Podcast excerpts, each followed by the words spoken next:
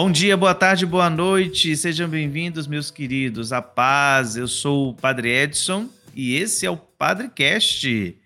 Hoje, depois de um, um pequeno hiato, tinha prometido para vocês que seria semanal, mas infelizmente a agenda da paróquia não me permitiu isso. Mas voltamos com mais um episódio tirando as dúvidas de vocês e hoje com um tema muito especial. Nós resolvemos falar sobre a campanha da fraternidade, falar sobre os seus objetivos, sobre o tema desse ano e esclarecer as dúvidas de vocês que foram enviados tanto no Twitter quanto também lá no Instagram. Aliás, desde já, muito obrigado pela participação de vocês. E como eu prometi no último episódio, eu trouxe alguém que entende do assunto para poder nos ajudar nesse conteúdo. Seja bem-vinda, Mariana. Oi, Padre Edson. Oi também a você que nos escuta. Fico feliz de estar aqui no Padrecast mais uma vez. Estive lá naquela primeira temporada, né? Pois então é, hoje é nós vamos. É, e aí hoje a gente vai falar sobre a campanha da fraternidade, que é um tema do qual eu gosto muito e que eu contribuí também mais de perto nesse ano de 2023. Mariana é, hoje é assessora da CNBB. Naquela época ela participou com a gente, não era, né, Mariana? Isso. E ela ajudou na confecção do texto base desse ano. Então, ou seja, se tem alguém que está por dentro do tema e vai saber esclarecer as dúvidas de vocês, é a Mariana. Então, chega de enrolação e vamos para o Padrecast.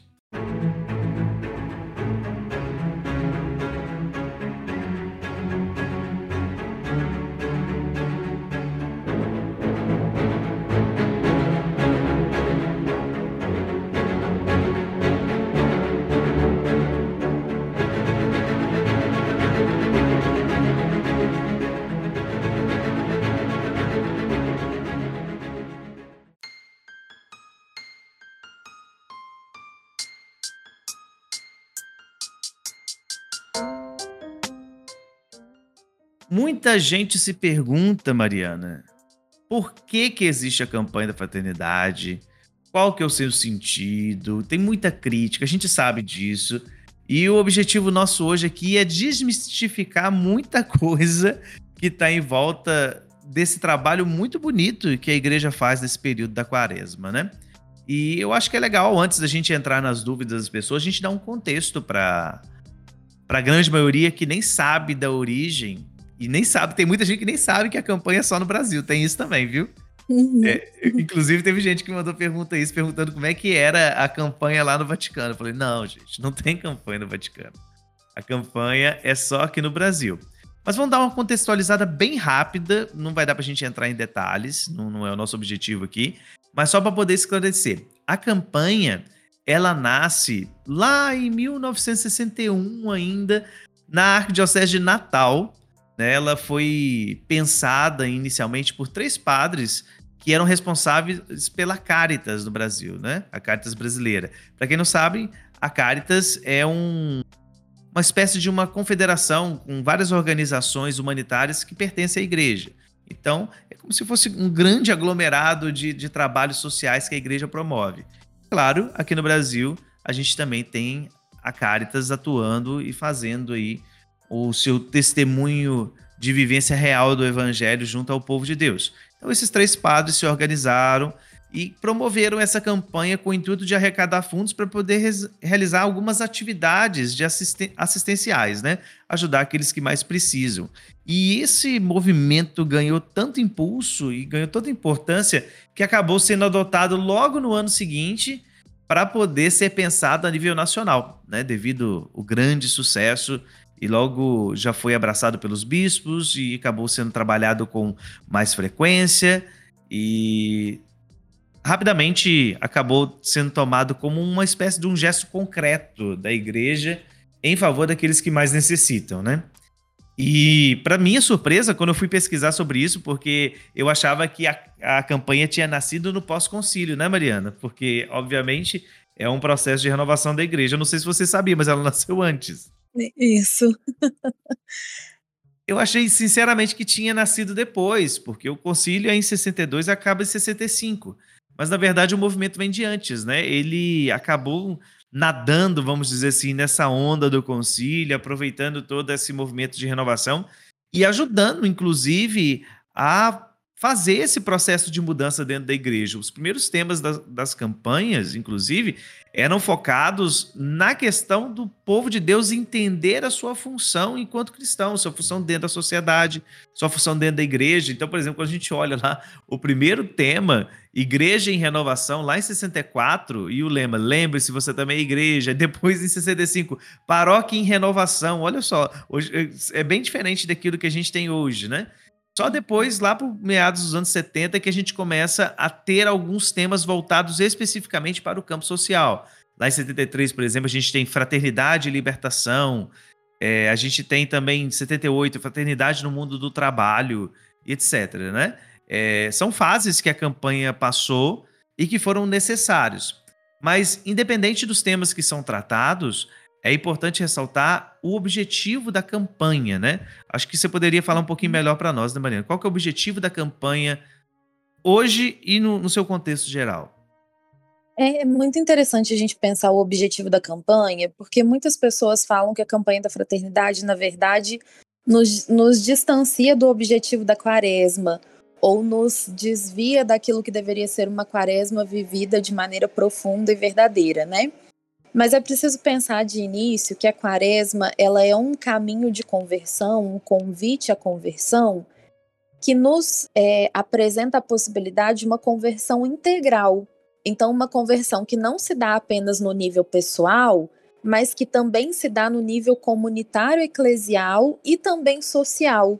Então, o convite uhum. da quaresma é a essa conversão total eu faço no meu interior, mas também na minha relação com as outras pessoas e principalmente com a sociedade, né? É dessa uhum. forma que nós vamos nos aproximando um pouco mais de Jesus, mas também fazendo com que o nosso mundo se torne mais próximo de Jesus, né? E aí a campanha da fraternidade vai entrar exatamente nessa nessa segunda nesse segundo âmbito da conversão, que é o comunitário, tanto dentro da igreja quanto dentro da sociedade. E existem alguns objetivos que são permanentes na campanha da fraternidade, ou seja, que é, são como um guarda-chuva em que todas as campanhas se inserem. Esses objetivos permanentes, eles são três. O primeiro deles é despertar o espírito comunitário e cristão na busca do bem comum. O segundo deles, educar para a vida em fraternidade. E o terceiro deles, renovar a consciência da responsabilidade de todos pela ação evangelizadora em vista de uma sociedade justa e solidária. Então a gente vai percebendo como que a campanha da fraternidade não nos distancia nem nos desvia da quaresma, mas faz com que a gente consiga viver a quaresma intensamente para além do nível interior e individual, promovendo uma transformação que alcança também aquilo que está à nossa volta. Uhum. E é legal, Mariana, a gente ressaltar que as pessoas acabam é, colocando a campanha nesse, vamos dizer, nesse quadradinho, nesse caixote de pensar que é uma coisa fora da realidade, etc. Mas elas não. Às vezes falta um pouco de um olhar mais generoso, assim, uma, uma boa vontade, digamos assim, para poder entender que ajuda a gente a olhar para temas que às vezes a gente não se dá conta. Não uhum. se dá uhum. conta que está acontecendo à nossa volta, né? É, o tema, por exemplo, esse ano da fome, é um tema que a, a gente acaba lidando com maior frequência devido às necessidades dos nossos irmãos. Mas tem temas que a gente simplesmente não olha. Quando Sim. foi o ano, por exemplo, que, que foi tratado a questão do, do, tráfico de pessoas, é um tema que a gente não fala no dia a dia. Sabe? E, e que existe, e que precisa ser discutido, e que precisa ser falado, e que precisa ser denunciado. Então, é. quando a, a campanha se coloca nesse lugar, ela acaba nos cobrando um posicionamento real e efetivo. Isso, uhum. nesse sentido, a, a campanha da fraternidade acaba sendo a voz profética da igreja que nos convida a olhar para aquilo que nós não estamos olhando, né? É, como os profetas de Israel faziam e diziam: olha, vocês acham que vocês estão vivendo a fé de vocês de maneira completa, mas existem algumas coisas que vocês estão descuidando. Então a campanha também é isso, né? O, o, a conversão pessoal ela é necessária, ele é um caminho que nós precisamos buscar todos os dias, mas não podemos descuidar de outras coisas que são importantes. Então a campanha nos ajuda a olhar para esses outros, para essas outras direções. É, e nem precisa ir tanto dos profetas, né, Mariana? Vamos pegar um pouco mais no, no Novo Testamento. É, é, só a gente pegar, por exemplo, Mateus 5, né? Quando Nosso Senhor vira para os discípulos e fala: olha, se a sua justiça não supera dos mestres da lei, vocês não uhum. vão conseguir nada, né? Então, por que, que eu estou citando isso? É, porque se é para poder viver a quaresma de qualquer jeito, se é para ser só mais uma quaresma, você não vai ganhar o reino dos céus, não. Você uhum. precisa de algo a mais, você precisa fazer de algo a mais. Ah, mas não é a minha realidade. É, eu lembro que ouvi muito isso. É, eu só não lembro o ano agora de cabeça, gente. Me perdoe, porque eu também não tenho como gravar todos. Mas eu tô vendo aqui agora na listinha 2007, quando foi Fraternidade Amazônia. Eu lembro que na minha paróquia muita gente ficou assim: ah, mas eu não vivo na Amazônia. Ah, mas eu não tenho esses problemas. Não é a minha realidade. Então eu não preciso me comprometer. Eu falei assim: olha se você continuar nesse pensamento, vai continuar tendo problemas do mesmo jeito e você não vai ter um, uma conversão real, um comprometimento real, né? Isso. Então a gente precisa superar esse que é o básico, digamos assim, aquilo que todo mundo faz. O cristão é chamado a ser um, uma pessoa ousada no espírito, alguém que se permite ir além daquilo que é o corriqueiro, né? Uhum, exatamente. Mas enfim, dando uma pequena explicação aí do sentido da campanha, da sua origem, vamos para aquilo que eu sei que vocês estão esperando, que são as perguntas que vocês enviaram, e foram bastante, né? Não, não vai dar para a gente responder todas, mas nós separamos algumas aqui que são legais, né? Vamos começar uhum. com, a, com a da nossa irmã Júlia Sena. Ela mandou para nós assim: como são escolhidos os temas das campanhas? Esse tema, essa pergunta eu, eu gostei demais. E eu vou dizer por que, que eu gostei dessa pergunta. Porque tem muita gente que acha que, que o tema é tirado assim de trás da orelha e que ele é pensado de última hora, né? Uhum. É, tem gente que fala assim, ah, não tem nada a ver falar sobre, sobre esse tema esse ano. E, e principalmente quando envolvem questões políticas, as pessoas colocam que, que a campanha está fazendo esse tipo de discurso por conta de, de questões políticas e não tem nada a ver isso, né? Uhum. Mas, Mariana, você que participou do, do processo aí do, da última campanha, eu acho que você pode explicar isso bem pra gente. Então, essa escolha é feita a partir da escuta é, de toda a igreja, na verdade, né? A, a, o tema da campanha da Fraternidade 2023, por exemplo, ele foi indicado numa, numa consulta que foi feita às igrejas particulares para que as pessoas mandassem indicações. Então, essa pesquisa foi feita já há alguns anos pela CNBB e recebemos muitas indicações de temas que poderiam é, iluminar as campanhas da fraternidade dos anos seguintes. Então, essa escuta foi feita antes de 2021, por exemplo. E aí, a partir das sugestões recebidas, os bispos, reunidos nos principais conselhos da CNBB, vão aos poucos discernindo quais são os temas que respondem às necessidades e às situações que estão sendo vividas no presente. Mas como o Padre Edson falou, é, essa escolha não é feita em cima da hora, né? O tema da campanha da fraternidade de 2023, por exemplo, foi escolhido em 2021. Então, já em 2021, se percebia a necessidade de, mais uma vez, se discutir o tema da fome. Então, a partir de então, começamos a preparar todos os subsídios da campanha da fraternidade, que são muitos, incluem várias reuniões com especialistas, peritos no assunto.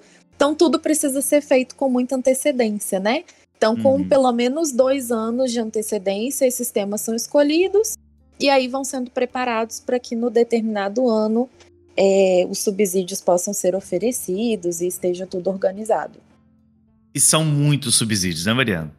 São, muitos são vários. Subsídios. E que são formados, são pensados em, em, equipes, né? Porque não dá para todo mundo pensar tudo, né? Isso. Nós temos o principal subsídio, que é o texto base, né? O texto base da campanha traz a ideia principal, a fundamentação bíblica, é, também um panorama histórico, político sobre aquela, aquele tema, aquela situação. Mas nós uhum. produzimos uhum. também subsídios a partir das outras comissões da CNBB.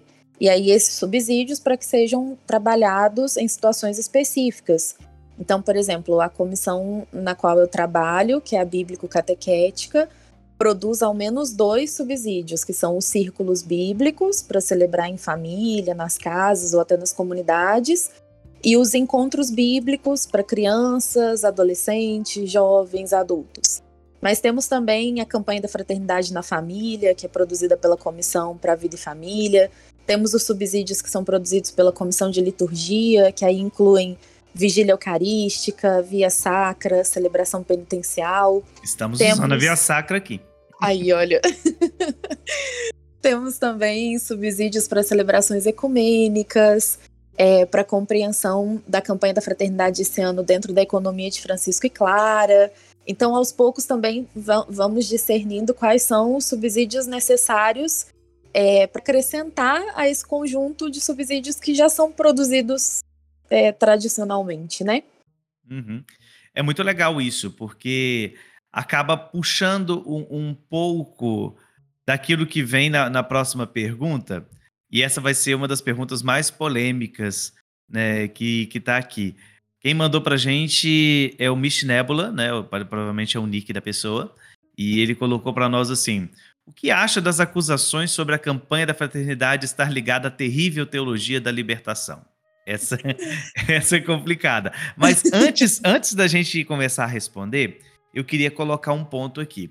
Esse tema da teologia da libertação dá um Padrecast sozinho, tá? Então, depois eu, inclusive, já vou deixar até o convite a Mariana para a gente poder discutir isso num próximo. Você aceita, Mariana? Ótimo, aceito sim. Que aí a gente pode entrar na, nas origens e tal, mas vamos vamos responder essa pergunta aqui. É, eu falei que dá um gancho que, que já começa o seguinte. É, a Mariana falou para gente que existem diversas comissões que é pensado por diversos grupos, que é pensado por bispos, por muitas pessoas. E desculpa eu falar desse jeito, pode parecer um pouco arrogante, mas é muita ingenuidade das pessoas pensarem que todo mundo que está dentro desses grupos tem a mesma linha de pensamento, entende? Uhum. É, é muita gente, é muito diverso. E as pessoas esquecem que dentro da teologia, não confundir, por favor, teologia e magistério da igreja são coisas diferentes, tá? é, dentro da teologia existem diversas vertentes de pensamento. São uhum. muitas. A teologia da libertação é uma das diversas vertentes. Né? O magistério da igreja não. O magistério da igreja é somente um, uma vertente porque é um magistério, é diferente. Agora, as uhum. formas de interpretação é, é que, que mudam, né, Mariana? Isso, e assim, uma outra coisa interessante de comentar também é que quando a gente acusa a CNBB de alguma coisa, a gente não está acusando a presidência ou falando da presidência Sim. das comissões. A gente está falando do episcopado brasileiro, né? Sim. A CNBB é a Conferência Nacional dos Bispos do Brasil. Então, uhum. ela é a entidade que representa a comunhão do episcopado brasileiro. Então, a gente sabe que os bispos têm pensamentos diferentes a partir de muitos assuntos. Mas uhum. na CNBB eles manifestam a sua unidade em torno de algumas uhum. questões. É por então, isso, inclusive, que, que existem as assembleias, né? Exatamente. Porque dentro das assembleias são discutidos os temas diversos e os bispos, em comunhão, chegam uhum. a um posicionamento. Isso, então quando a campanha é proposta, ela não é proposta por um grupo específico de bispos ou pela presidência da CNBB, mas por todos os bispos expressando a comunhão na CNBB, né? Mas respondendo a pergunta, que é realmente interessante, é, primeiro, nós nem deveríamos dizer terrível teologia da libertação, né? Isso é fruto de uma má compreensão do que seja realmente a teologia da libertação. É, então, a ascensão de algumas pessoas que na internet ganharam mídia e que falam mal da teologia da libertação proporcionaram é, essa má compreensão do que seja a própria teologia da libertação, que na verdade é uma corrente interpretativa e de reflexão que existe dentro da teologia, assim como existem várias outras correntes, como o próprio Padre Edson falou, né? É, isso é natural dentro da reflexão teológica, é papel da teologia propor várias visões e, e, e ajudar na reflexão do magistério com essas visões diferentes. Essa e é papel, corrente, e é papel Sim. da ciência como um todo, né? Isso, Porque isso. Do processo acadêmico, de você pensar em, em, diversas vertentes. Exatamente. E a corrente teológica da teologia da libertação é aquela que coloca em evidência os pobres, a preferência evangélico-eclesial por eles e o compromisso com uma libertação integral da pessoa, que não é a opinião de alguns teólogos, mas parte desde Jesus, seu reino para alcançar a transformação da pessoa e libertar das suas opressões, que podem ser interiores e subjetivas, do pecado, por exemplo, mas também de suas condições sociais, que a gente sabe que muitas vezes são opressoras é, em contextos diversos. O que aconteceu para que a teologia da libertação ganhasse essa, essa má fama é que na década de 80 é, houve uma aproximação entre os seus primeiros pensadores e difusores e os ideais marxistas. Então, essa aproximação, que foi assim um extremo do desenvolvimento da, da teologia da libertação, é aquilo que a igreja considerou como incompatível com a fé católica. Hum. Então, alguns documentos foram publicados sobre essa aproximação extrema, sobre esse exagero, né, na teologia da libertação. Mas não para condenar essa corrente interpretativa em si, condenando justamente esses excessos. Inclusive, em 1986, o Papa João Paulo II dirigiu uma carta à CNBB, e aí nessa carta a gente vê muito claramente como que ele considera a teologia da libertação relevante. E aí eu cito um trecho do número 5 dessa carta. Está na internet, quem quiser pode procurar, uma carta de 9 de abril de 1986.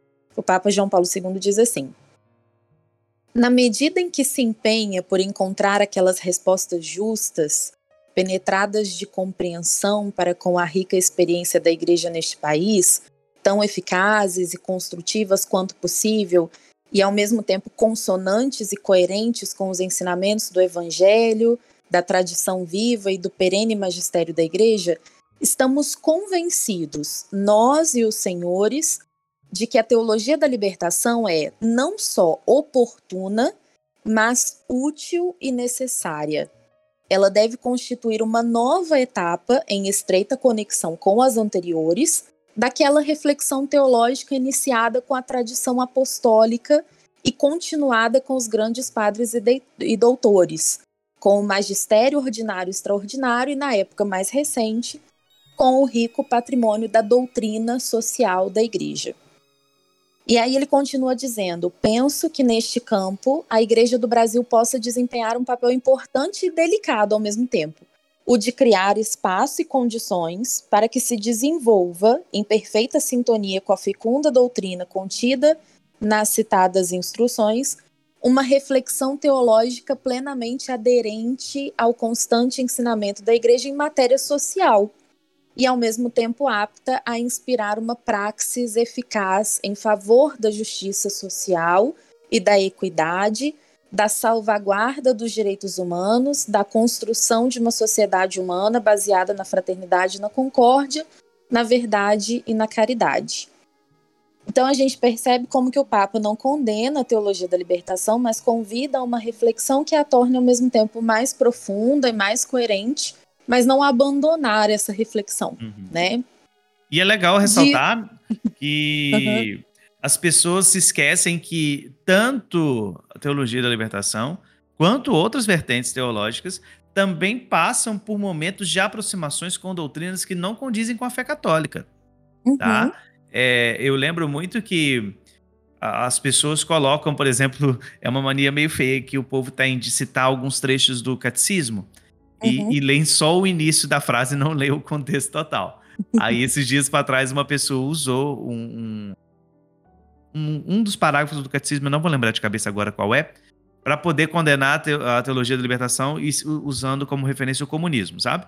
Ah, uhum. não sei o que e tal, temos que evitar as, as, as ideologias totalitárias, aí coloca entre parênteses, conhecidas como, nos tempos atuais como comunismo e socialismo, ponto. Só que no mesmo parágrafo ele continua assim: também não podemos dar vazão ao livre mercado que o capitalismo é, prega e que acaba. Aí eu falei assim: pois é, gente. Então, assim, vocês têm que entender que o magistério da igreja ele não vai tender para nenhum dos lados. O magistério da igreja vai, ser, vai sempre caminhar pelo, pelo caminho do meio, porque não dá para você condicionar o evangelho. Eu tenho falado muito isso com o meu povo aqui, estou falando com você e no, no, Twitter, eu sempre bato nessa tecla.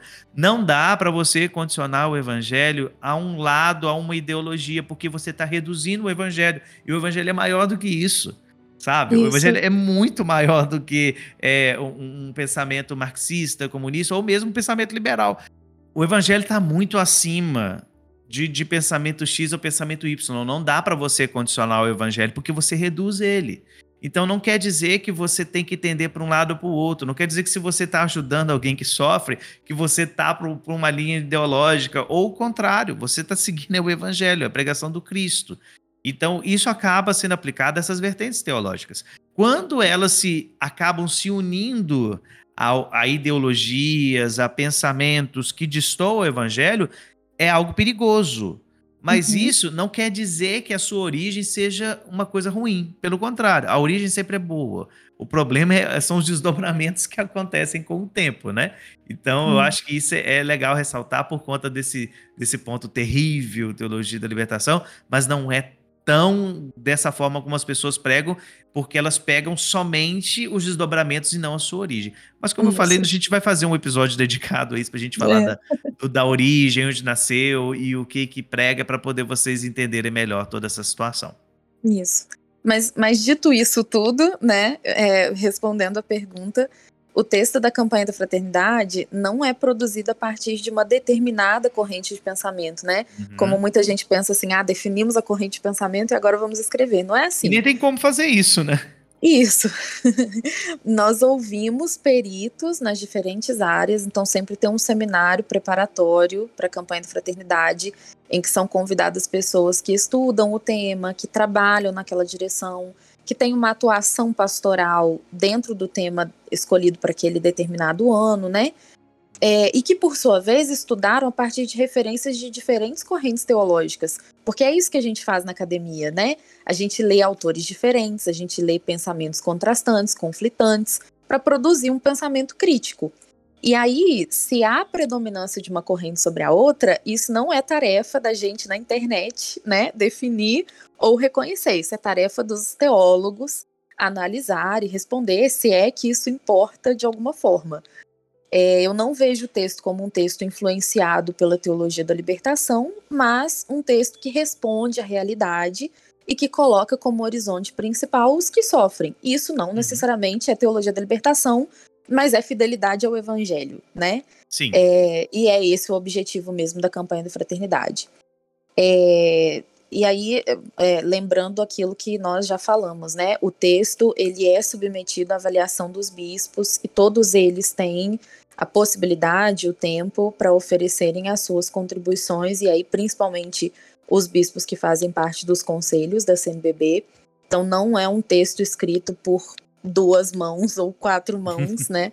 Mas um, há uma primeira versão que é apresentada e escrita por algumas pessoas, mas que depois passa pelo crivo de muitos bispos, né? Então, cuidado ao criticar o texto, né? Justamente. Inclusive, se eu não estou enganado, você pode me corrigir, Mariana, se, se eu falar besteira, é, qualquer bispo tem o direito de intervir no texto base antes dele ser publicado, né? Isso, o texto é apresentado em várias reuniões, né, em uhum. várias ocasiões, e aí é, todas as, as contribuições e os apontamentos são recebidos e analisados e inseridos no texto há todo esse tempo, né? Uhum. É, então, os bispos que desejam têm toda a abertura para fazer esses apontamentos. A gente sabe que nem todos eles, às vezes, vão ter tempo de ler e contribuir, mas a gente recebe muitas contribuições, né? Então, é um texto realmente de responsabilidade do episcopado. Né? Sim. Então vamos para a próxima pergunta. Quem está mandando para a gente é o nosso irmão Felipe Toches. Ele fala: essa campanha vale para toda igreja? Posso fazer uma individual e diferente? Então, é... essa é uma pergunta delicada, né? Porque enquanto proposta para a Igreja do Brasil, é, abraçar a campanha da fraternidade é também um sinal de sinodalidade, que nós temos falado uhum. tanto, um sinal de unidade e é a um palavra sinal... do momento, né? É. Sinodalidade. e é um sinal de comunhão com aquilo que o episcopado produz e, e propõe, né, Padre Edson?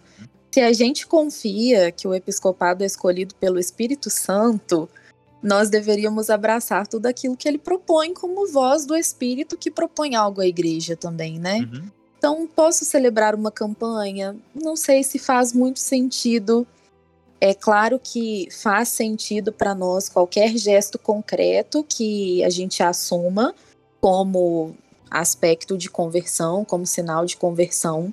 mas a gente está percebendo que a campanha da fraternidade é muito mais do que um simples gesto concreto, né? Então é importante estar atento àquilo que a Igreja do Brasil diz, enquanto voz do episcopado, que a partir da nossa fé é voz do Espírito que vai direcionando a Igreja. E tem um outro fator também, né? Que a ideia de você pensar, ah, quero celebrar uma campanha própria, né? Porque esse tema não diz respeito à minha realidade, é, à necessidade onde eu estou, etc é, acaba soando como falta de caridade, né? É, uhum. a, gente, a, igreja está pensando num bem maior, ela não está pensando em bens individuais. É, aquele exemplo que eu já citei da campanha de 2007 da Amazônia. Ah, eu não vivo da Amazônia, mas as pessoas vivem e as pessoas precisam. Então, Isso. você assumir um compromisso com um tema que você não é necessariamente o seu sofrimento, a sua dor, é você exercer a alteridade, a preocupação com o outro que sofre e que tem essa necessidade. Então, eu acho que daí já, já cai por terra essa ideia de querer fazer uma, uma campanha particular, Isso. né? E o senso comunitário, para além Sim. do individualismo, né? Grande problema uhum. do nosso tempo, que o Papa Francisco vem falando tanto, é o individualismo. Então, hum. é claro que eu vou me preocupar com as minhas necessidades, com os meus problemas, mas enquanto eu faço parte da igreja, eu faço parte de uma comunidade de pessoas que têm as suas necessidades que podem não ser as mesmas que as minhas, mas que me convidam à responsabilidade e, e pelo menos à compaixão.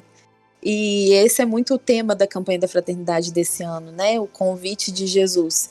Dai-lhes vós mesmos de comer é um convite a assumir a responsabilidade pela necessidade que muitas vezes não é minha, mas é do outro. Então acaba se tornando uma necessidade minha, né? Sim é, é o comprometimento, né? O, o, Felipe mandou algumas outras perguntas junto, que eu acho que são legais de colocar também. Geralmente a gente lê uma pergunta só de cada um, mas nesse caso eu vou abrir uma exceção porque a pergunta é legal. Quais os exercícios espirituais auxiliam a viver melhor o tema deste ano e como a campanha da fraternidade direciona a oração dos católicos? Eu acho que os dois, os dois temas é, se unem né, nesse uhum. contexto, né? Bom, além dos exercícios espirituais quaresmais tradicionais, né, que uhum. são jejum, oração e caridade, é, nós sempre podemos pensar dentro do contexto que nós vivemos, é, com relação às pessoas com quem nós convivemos, o que, que a gente pode fazer a partir do convite da campanha. Então, a campanha desse ano é um convite a pensar naqueles que sofrem, especialmente com a necessidade da fome então, são gestos concretos interessantes aqueles de assistencialismo, primeiramente, aos que sofrem, que precisam de comida. Então, assim, dar de comer a um pobre, é, oferecer uma cesta básica, promover uma coleta de alimentos na sua comunidade. São coisas simples que você pode realizar, que seria um gesto concreto mas para além das ações que são assistencialistas, engajar-se também em ações é, que são mais amplas e que promovem a mudança da vida como um todo, né? Que visam tirar a pessoa daquela situação. Então, organizações que trabalham em favor dos pobres e daqueles que sofrem, né? Quem tem uma, um engajamento político, público, procurar saber sobre as políticas públicas que se desenvolvem e como se pode propor alguma coisa, como se pode incentivar alguma coisa. Mas acho que é sempre importante lembrar também aquilo que nas nossas comunidades já se realiza no combate à fome. Porque a igreja propõe esse tema, mas ela já faz muita coisa. E aqui, especialmente por meio das pastorais como Vicentinos e Pastoral da Criança, por exemplo. Que Eu tem uma citar... grande contribuição. Isso. Eu ia citar os dois especificamente, porque às vezes as pessoas se esquecem que as pastorais sociais existem dentro das paróquias e que elas atuam.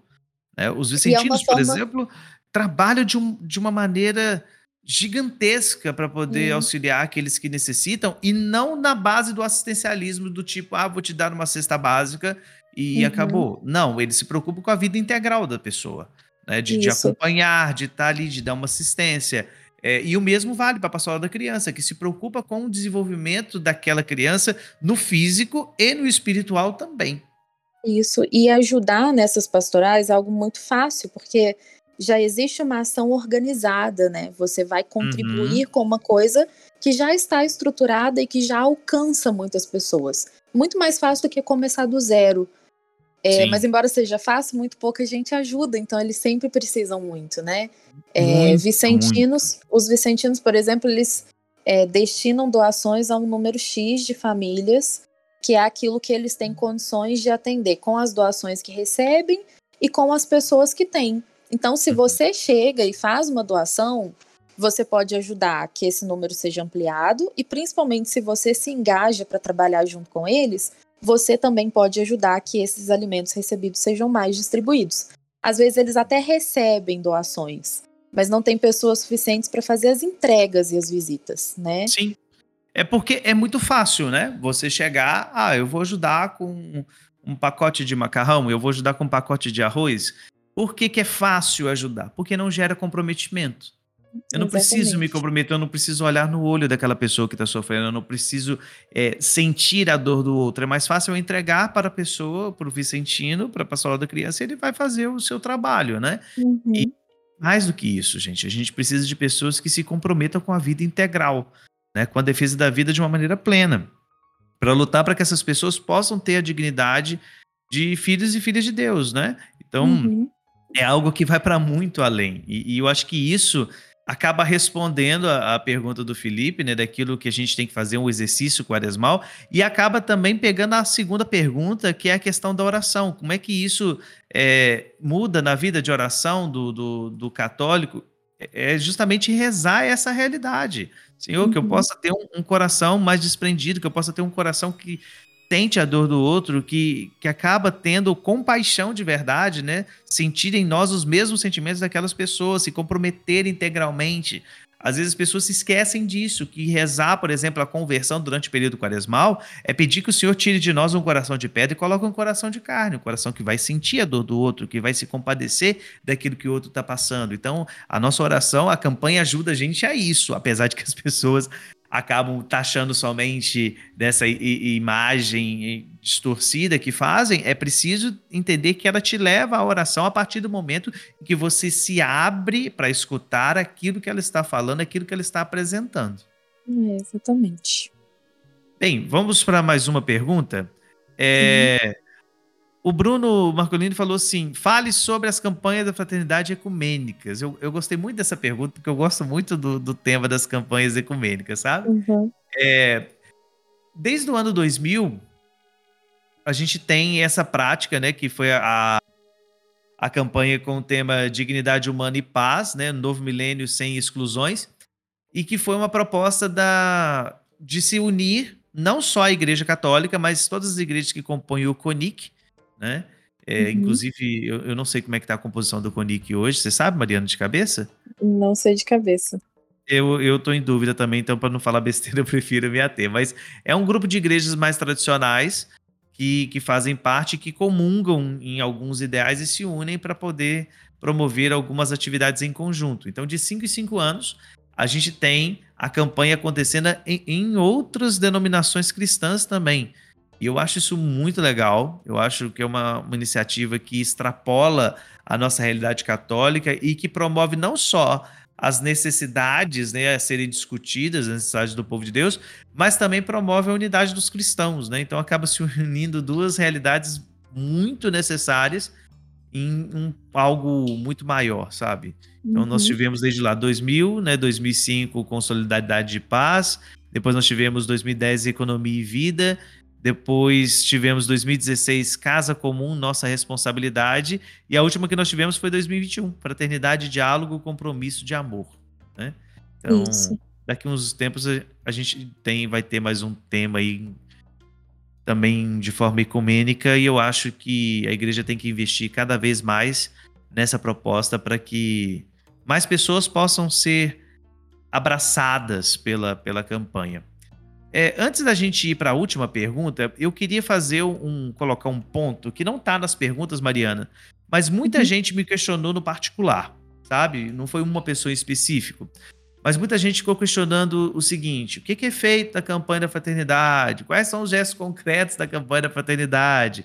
O que, que muda? E principalmente, o que é feito com a coleta da, ah, da, da, solidariedade? Né? Para quem não sabe, todo ano a campanha promove no Domingo de Ramos uma coleta né, em todas as igrejas do Brasil. E essa coleta é destinada para alguns trabalhos e as pessoas não sabem o que, que acontece. Né? Então, uhum. acho que é legal a gente esclarecer esse ponto. Como a gente falou no início do programa, a campanha da fraternidade ela nasce da Caritas, né? que é essa organização que, que reúne várias instituições de, de cunho caritativo dentro da Igreja Católica. Então, a Caritas, eu posso estar falando alguma coisa, gente, assim, errada, porque às vezes mudou alguma coisa, mas eu vou dar um testemunho meu, tá?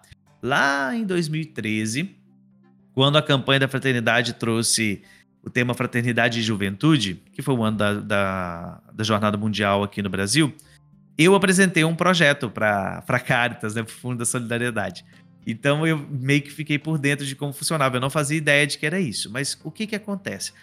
Esse dinheiro arrecadado, uma parte dele fica na diocese, né, na diocese de origem, e outra parte vai para o Fundo Nacional. Só que todo esse dinheiro ele só é utilizado em campanhas que são apresentadas a Caritas, seja nacional, seja é, diocesana, e esses projetos são aprovados. Só que para esses projetos serem aprovados, eles têm alguns requisitos. Eu não sei se esses requisitos mudaram, tá, gente? Eu vou falar daquela época, então, por favor, não me perdoe se eu falar alguma coisa. Mas é, naquela época, o, os requisitos eram: o projeto tem que ter algum tipo de ligação com o tema do ano. No meu caso, era um projeto voltado para a juventude. Ele teria que ter um fundo formativo e também um fundo social entendeu? Esses uhum. três pontos teriam que ser abraçados. Então, por que, que eu estou falando isso? Muita gente ficou caindo numa fake news aí de que ah, tá ajudando o ONG que patrocina coisas que vão contra a igreja e não sei o que. Não tem nada disso, gente. Existe um fundo, existe uma comissão que analisa projeto por projeto.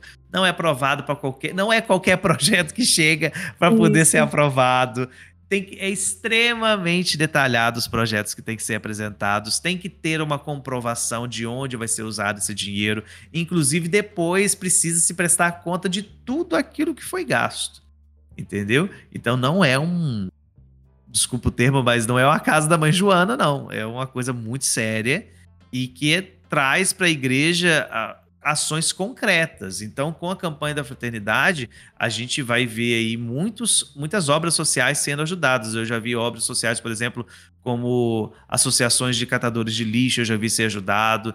Eu já vi eh, programas ecológicos também sendo ajudados, sabe? Eh, questão também de, de moradia popular, eu já vi ser ajudado.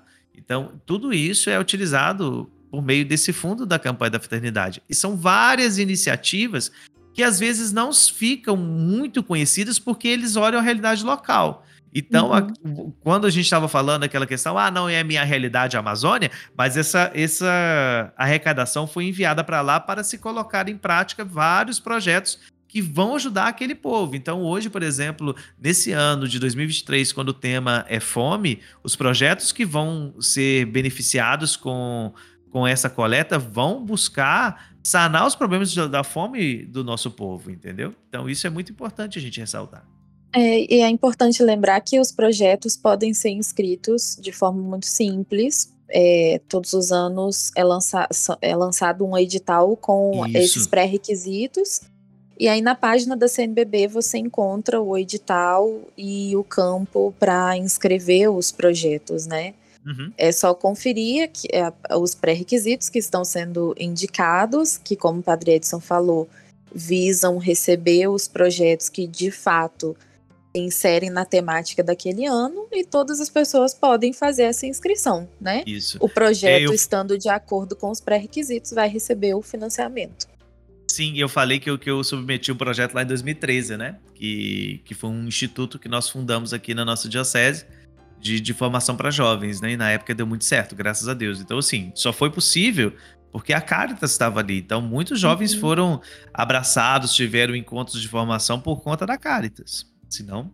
E, e aí, é, é interessante também que esse ano nós produzimos um vídeo com algumas iniciativas que foram apoiadas por esse Fundo Nacional.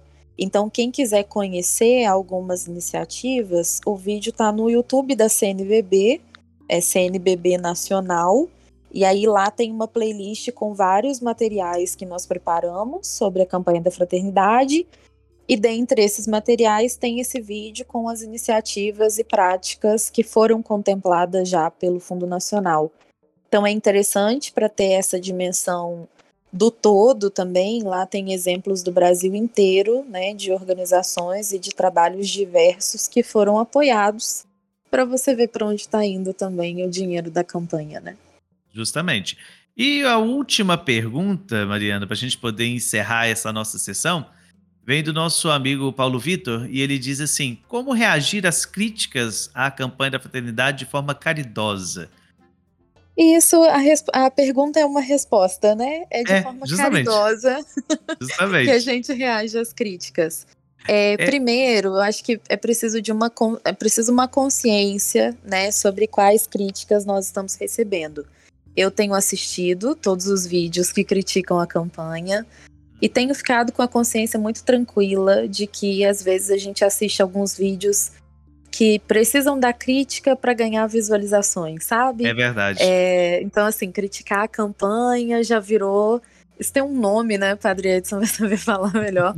Mas a manchete da crítica à campanha, ela já gera visualizações. Então, às vezes a gente assiste alguns vídeos que você percebe que a pessoa que está ali falando não tem fundamentação nenhuma uhum. naquilo que está criticando, e aí a gente fica com a consciência tranquila mesmo. Mas é um grande famoso... caminho. É o famoso Isso. clickbait. Isso, exatamente, é esse nome, né? Então, assim, criticar a campanha vende, né? Criticar a campanha gera engajamento. Então, tomem muito cuidado com isso quando vocês estiverem assistindo alguma coisa, vendo alguma coisa. A, o primeiro passo é não dar crédito e não compartilhar, sabe? E, se possível, nem abrir, né? Que é aquilo que a gente falava no início. Nós confiamos no episcopado brasileiro, sabe? Se eu uhum. coloco na frente de vocês um youtuber que tem milhares de seguidores e um bispo do Brasil. Do ponto de vista da nossa fé, o bispo sempre precisa ter mais credibilidade. Se Sim. ele não tem mais credibilidade, para você tem alguma coisa errada, né, na sua crença da inspiração divina do episcopado. Né? E é legal é... ressaltar também, Mariana, que as pessoas às vezes esquecem que o, a figura do episcopado é a figura da igreja. Né? Não, não é uma coisa que vai ser colocada assim à toa. Se o episcopado está promovendo, se o episcopado está abraçando como algo fruto do seu ministério, é porque a igreja abraça. Ah, mas não tem a campanha da fraternidade em Roma, não tem a campanha da fraternidade fora do Brasil. Mas o episcopado tem autorização para isso. E uma vez e que. E tem o apoio do Santo é Padre, é, né? Isso Ele que eu ia falar. manda então, assim, mensagem. Assim, isso. Justamente, todos os anos eles mandam mensagem, o, Santo Padre manda uma mensagem incentivando a campanha da fraternidade, porque é algo que é fruto da ação do Espírito. Então, Exatamente. Então, a gente precisa realmente ter um coração caridoso e um outro caminho, uma outra forma da gente reagir a esse tipo de conteúdo, esse tipo de crítica, é tendo embasamento é tendo uhum. conhecimento do que é a campanha para a gente poder saber defender não só a campanha, como o episcopado também, porque é, quando se defende o episcopado, você está defendendo a igreja, você não está defendendo a pessoa do bispo, você está defendendo a igreja enquanto instituição e também enquanto esposa do Cristo. Né? Então Exatamente. a gente precisa ter essa dinâmica, as pessoas estão se perdendo. E é engraçado que a pessoa se defende católica, mas ataca, o episcopado ataca o próprio corpo. É como se a pessoa estivesse se, se mutilando, entende? Então, é totalmente contraditório, né? É Sim. paradoxal, assim. Se eu faço parte da igreja, é claro que a gente não pode perder a nossa visão crítica sobre as coisas não, que estão isso sendo aí é indiscutível. Mas o sentimento de pertença deve nos conduzir a esse abraçar das propostas como sendo nossas, né? Uhum, é, quando eu digo assim, a igreja propõe, é, eu proponho também, porque eu também sou igreja, né? A menos uhum. que eu não me considere igreja, não me reconheça assim. Mas Verdade. uma coisa importante também para falar dessas resistências, só para fechar, né? É a não resposta, né? Nós trabalhamos muito com essa postura. Nós não respondemos àqueles que estão contra a campanha. É, toda essa, essa época de polarização que nós atravessamos, talvez nós estejamos nela ainda, ela nos mostrou quão, o quanto as pessoas que são contrárias àquilo que a Igreja do Brasil propõe, elas têm a cabeça já formada e fechada, né? Então, nada daquilo que a gente diga sobre. Nada daquilo que a gente responda e rebata, talvez vá mudar a mente e o pensamento dessas pessoas. Uhum. A única coisa que tem um poder de mudança é a ênfase naquilo que é positivo e naquilo que a gente faz de bom, né? Então a gente não perde tempo respondendo a quem está resistindo à campanha, mas a gente mostra aquilo que a campanha faz. A gente mostra aquilo que a campanha é. Então eles dizem: não doem a coleta. E a gente mostra o que a gente faz com a coleta, né? A gente não perde tempo ficando dizendo: ah, doem a coleta. A gente mostra o que a gente está fazendo. E aí as consciências é, vão sendo formadas e a gente espera que vão sendo transformadas também. É verdade. Muito bem, Mariana. Acho que respondemos as perguntas, né? Eu sei que tem muitas outras por aí, mas eu queria, desde já, agradecer a sua participação. Eu sei que você vai voltar mais vezes, que a gente já combinou, né? Mas muito obrigado pela sua colaboração, viu? Eu que agradeço pelo espaço, Padre Edson, para a gente poder falar da campanha. É, fiquei muito feliz de voltar ao Padrecast, né? Sempre muito bom uhum. gravar. É, acho que ficou um conteúdo muito bom, muito profundo. Foi uma oportunidade muito legal para a gente conversar. Então, muito obrigada. Muito obrigada também a você que nos ouviu, nos escutou.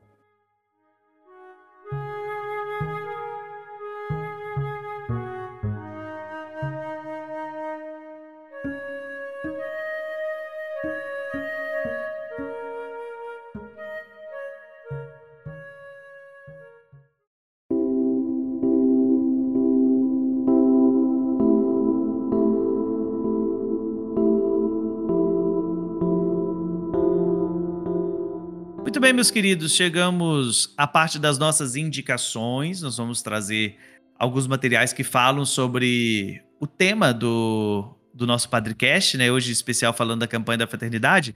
E é um pouquinho difícil de indicar algumas coisas que falam sobre a campanha, mas eu trouxe duas obras aqui para a gente poder falar um pouco mais da campanha no sentido do tema desse ano, né? Para a gente poder não, não ficar muito abrangente, senão a gente não conseguiria é, falar. O primeiro deles é, é, um poema, na verdade, né? Eu acho que todo mundo já ouviu falar dele, pelo menos, que é o Morte e Vida Severina, né? Do João Cabral de Melo Neto, que é um, um poeta pernambucano.